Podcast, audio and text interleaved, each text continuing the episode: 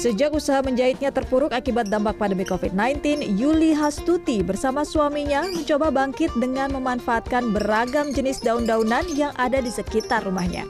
Berbagai jenis dedaunan ini dimanfaatkan sebagai bahan membuat kain ekoprint di rumahnya di kota Cirebon, Jawa Barat.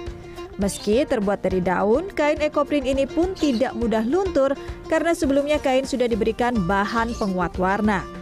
Kain ekoprint ini pun bisa dijadikan pakaian, kerudung hingga selendang untuk mempercantik penampilan terutama bagi kaum hawa.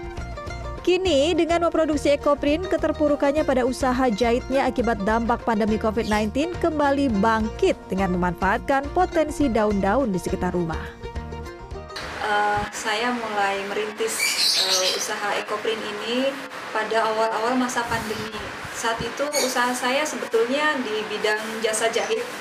Kemudian saat uh, pandemi semua omset menurun sekali dan saya harus tetap berproduksi. Berkat bantuan suami, kini usaha kain ekoprint miliknya mampu mendulang omset hingga puluhan juta rupiah per bulan. Karyanya kerap mengikuti acara UMKM di sejumlah wilayah di Indonesia.